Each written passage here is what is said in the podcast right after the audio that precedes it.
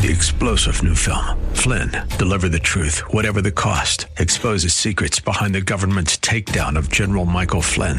Flynn knew what the intel world had been up to. He ordered the first audit of the use of contractors. This set off alarm bells. He told the truth. He was the most dangerous person for Donald Trump to hire. They had to get rid of Flynn. Flynn, deliver the truth, whatever the cost. Available now. Watch it today. Go to salemnow.com. Salemnow.com. The Bruce Hooley Show podcast is brought to you by HemisphereCoffeeRoasters.com. Creating jobs and restoring dignity one cup at a time. Good coffee doing good. Learn more at HemisphereCoffeeRoasters.com.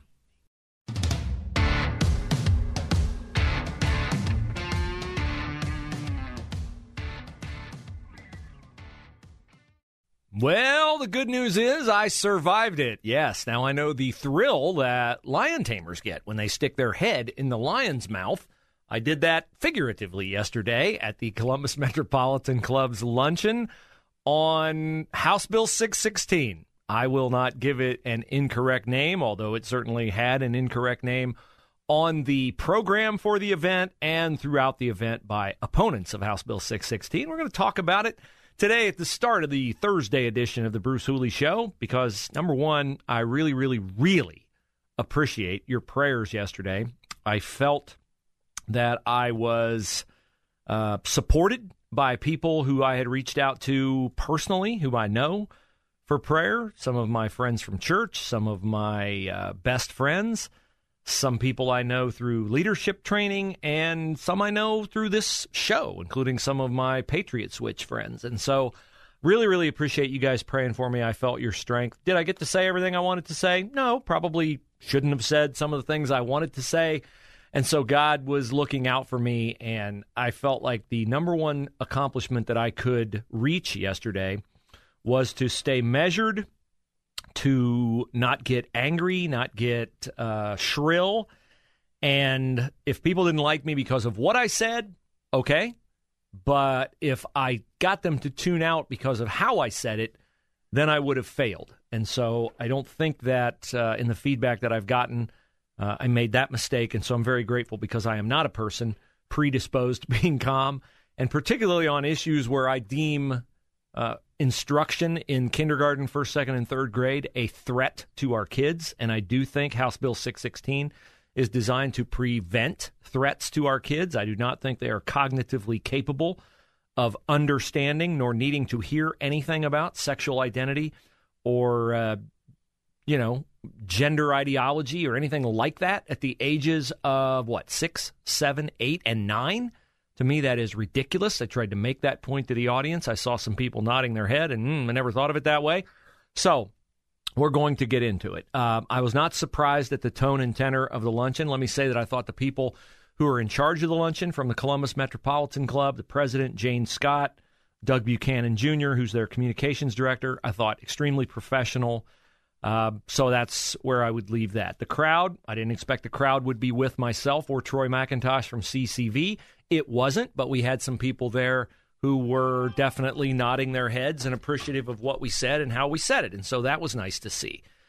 But I just think the best way to get you into the discussion and to, acquaint, to acquaint you with what was said is to just play snippets of it from the very beginning. And like, if you had any doubt, okay, so first of all, so I go in and I sit down at lunch, and they had us uh, all at the same table, all the panelists Densil Porteous from Stonewall Union, Scott DiMauro from the Ohio Education Association, the teachers union, uh, Maria Bruno from Equality Ohio, which is, you know, super woke LGBTQ plus uh, pro equality act for Ohio and all this stuff. And then Troy McIntosh from Center for Christian Virtue and myself. And they didn't have Troy and I sitting together. They had me between Densil Porteous and Anna Staver. Now, Densil Porteous, really nice guy. Really nice guy. Polite man I invited him on the show anytime. I thought he was eloquent. I thought he was heartfelt. We don't agree. We don't agree, but courteous and uh, very civil, nice guy. Hmm. Icy, icy reception from Anna Staver of the Dispatch, which is fine. It's fine. Not a big fan of hers. Don't think she's an honest broker. No, her paper is not an honest broker. And you'll hear evidence of that in some of the audio that I play uh, for you of what transpired yesterday. Never spoke a word to me. I never spoke a word to her either. She was engaged in conversation, didn't want to interrupt her. But it was just like, okay, it's game on. And it certainly was game on from her very first comment at the podium. I could tell, hmm, I wasn't wrong. Not going to be friendly fire today, Bruce. Here's how it started with Anna Staver of the Dispatch as moderator, decidedly not moderate on this issue. Since its introduction in April, the legislation has stirred up controversy, and I know a lot of people, including the people up here on this panel, have strong feelings. Since its introduction in April, the legislation has stirred up controversy. Has it now? Has the legislation done anything but sit there as a bill on people's desks at the State House? Who, pray tell, might be the purveyor of the controversy that it has stirred up? Is House Bill 616 like the only bill in the Ohio State House? Why, no, it is not. It is one of dozens of proposed bills in the Ohio State House. The controversy has been stirred up by Anna Staver and her colleagues at the Columbus Dispatch, oh, and the Akron Beacon Journal and Cincinnati Enquirer, as she scolded me later that she's not really a dispatch employee because she works for some conglomerate where they all share bylines. Okay, duly noted. So we get into the meat of it, and Anna Staver begins with this question to Troy McIntosh of the Center for Christian Virtue and Troy's answer. My first question is for Troy. So, and it's got a little bit of a setup, so please bear with me. So, I'm hoping you can define what sexual orientation and gender identity mean in the context of this bill, because I will freely admit to being a little confused myself. Ah, she's confused. Anna Staver, educated woman, professional woman, smart woman, mom of two. She's confused what's meant by gender identity in the bill. Is she confused? No, she's not confused. She's playing the old leftist, liberal, progressive language trick. I'm going to parse words. I'm going to act like I don't know what you mean when everybody in the room fully well knows that House Bill 616 is about keeping teachers via curriculum, instructional materials, not via conversations, just via textbooks and the like, from talking to kids in kindergarten, first, second, and third grade about matters involving gender and sexual identity. She knows exactly what the bill says. She's playing dumb because she's trying to trip up Troy McIntosh. Thankfully, Troy handled it better than I would have.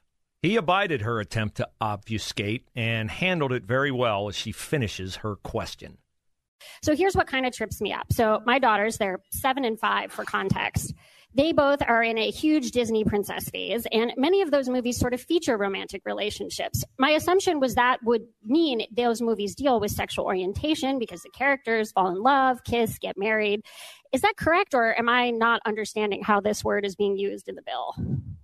Yeah, I mean, that is a question that I would say I would defer to the sponsors of the bill on. I don't necessarily uh, attempt to, to speak for Representative Schmidt or Loychik on that. But I think common sense tells us I think we can all come to some agreement on what those words mean. Uh, and that would be that the state ought not to be engaged in the process of providing instruction on or suggesting to children particularly those in K through 8, children 8 and under, issues regarded to their sexual identity. Do they identify as boy or girl? So he handled that better than I would have because I would have said to Anna Staver, "Well, well, how do you know that your girls are daughters? Uh, how do you discern that they're daughters?" But you know, I'd try to play their own little semantic games. Like I said, I can be snarky in these situations, but I held I held my tongue.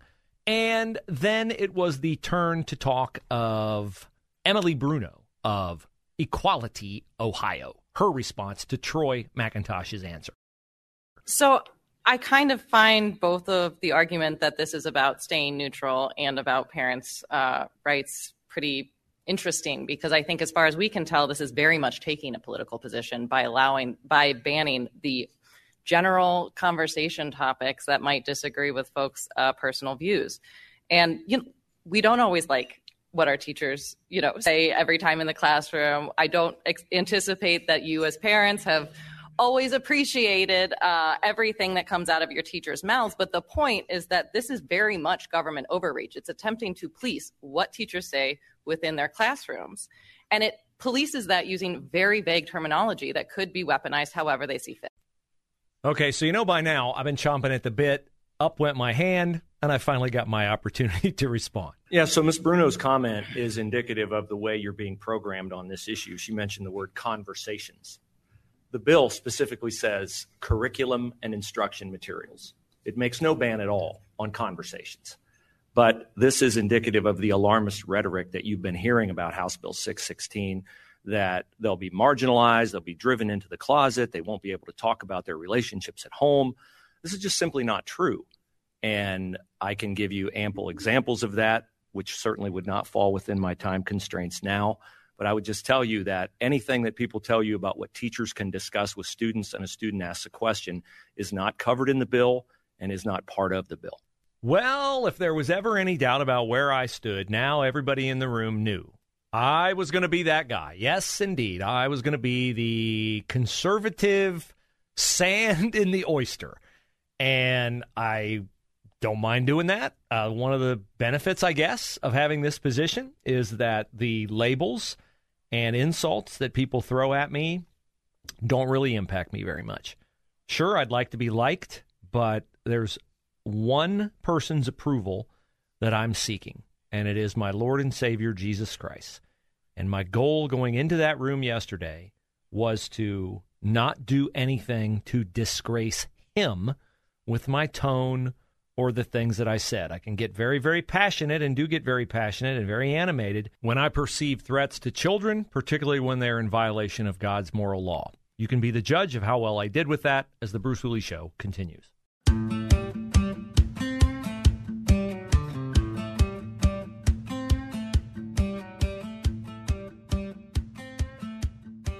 I appreciate you joining the Bruce Hooley Show very, very much. Yesterday, the show was on tape, and the reason for that, I attended the Columbus Metropolitan Club luncheon discussing House Bill 616, which would outlaw teachers in Ohio being able to teach from textbooks or instructional materials, class approved books, handouts, things like that any topics in gender ideology, sexual orientation, and also divisive concepts, which would be defined as intersectionality, which is groups, you're advantaged, you're oppressed, you're an oppressor, critical race theory, and the like.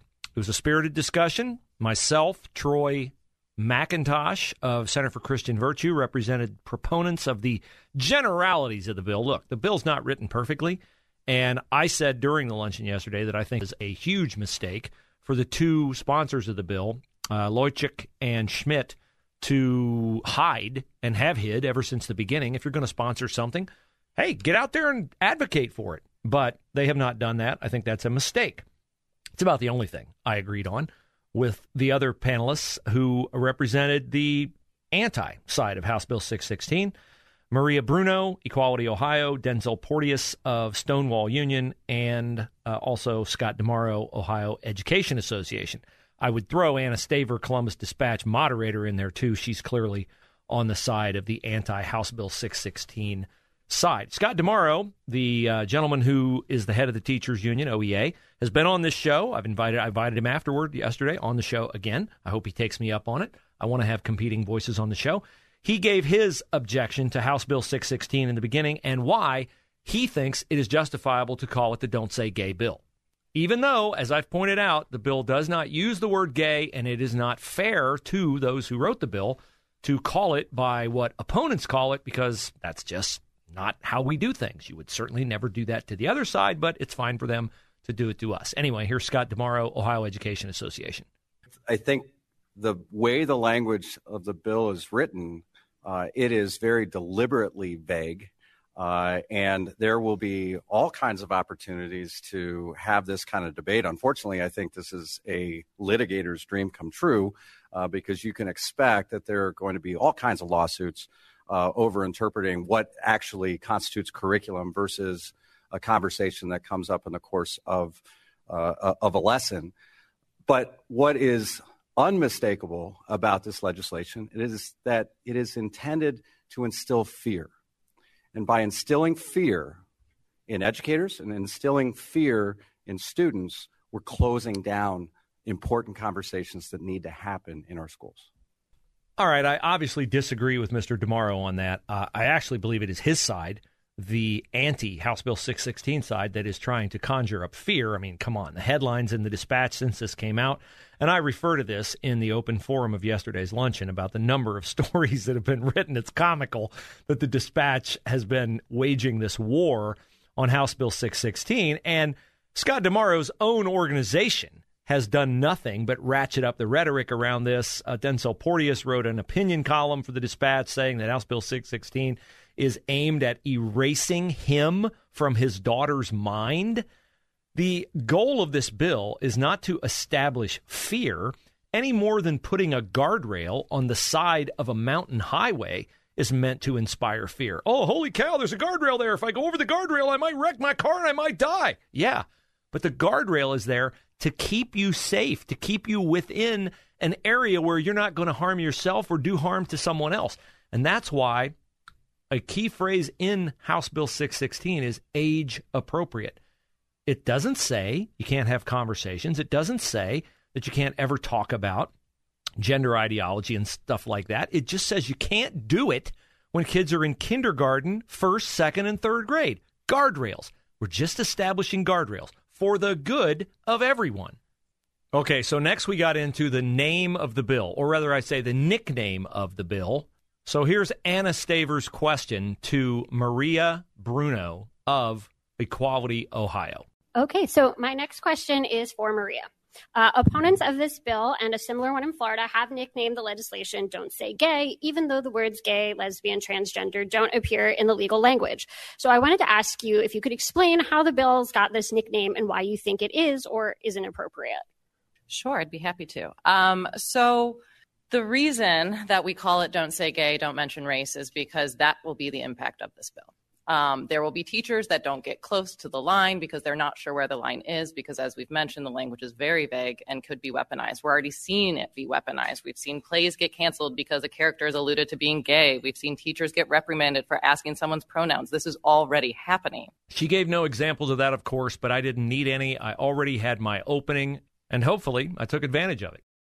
I think there's a very simple reason why it's labeled the Don't Say Gay bill is because that inspires outrage among everyone. It would inspire outrage on my end. There's no reason why you should preclude language. I'm about a free exchange of ideas. And it's very interesting to me that Ms. Bruno's organization, uh, Mr. Porteous's organization, asks us to be respectful of their pronouns, if I were to refer to Lia Thomas, the swimmer from Penn, who is a biological male, transgender woman, if I were to refer to Lia Thomas as he, I would be hateful. If I were to refer to Lia Thomas as Will Thomas, I would be dead naming him. But the courtesy of calling people by what they ask to be called, what they feel inside, is required of us, but we are told time after time after time in Anna's publication and in others that opponents call it the Don't Say Gay bill. So it's okay for us to call it the Don't Say Gay bill because opponents call it the Don't Say Gay bill. I would be very upset if anyone called Mr. Porteous by a name that opponents often call people who are members of Stonewall Union.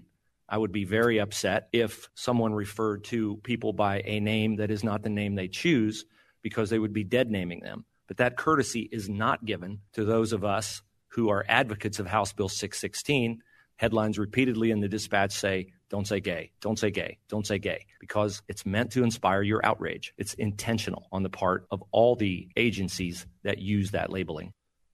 So I've spoken in front of a lot of groups in my time, and you can tell when you connect by nodding heads. But in a room like this, where there aren't going to be many people who agree with you, you can also tell by the fact that there aren't people shaking their head. They don't have anything to say. And I felt like that point is so apparent to demonstrate the double standard on the left. We are cudgeled into cooperation with names and genders, and it's always what we prefer, what we prefer, what we prefer. How dare you get it wrong? How dare you say it? If you say it wrong, you're hateful. When you think about it, it's really a great arrangement for the left. They get to make the rules for them, and they get to make the rules for us. Heads I win, tails you lose. Yeah, not anymore. Three star general Michael J. Flynn, head of the Pentagon Intelligence Agency, knew all the government's dirty secrets. He was one of the most respected generals in the military. Flynn knew what the intel world had been up to, he understood its funding. He ordered the first audit of the use of contractors. This set off alarm bells. The explosive new documentary, Flynn, Deliver the Truth, Whatever the Cost, uncovers the facts behind this scandal. Flynn told the truth. He was the most dangerous person for Donald Trump to hire. I find out the worst enemy that I'm going to face in my life is right here in America. They took my assessment and they wanted me to change it. And I was like, I'm not changing it. They had to get rid of Flynn with in depth interviews, archival footage, and never before seen personal records of the man behind the headlines. I just felt like I was drowning. Flynn, deliver the truth, whatever the cost. Available now. Watch it today. Go to salemnow.com. Salemnow.com.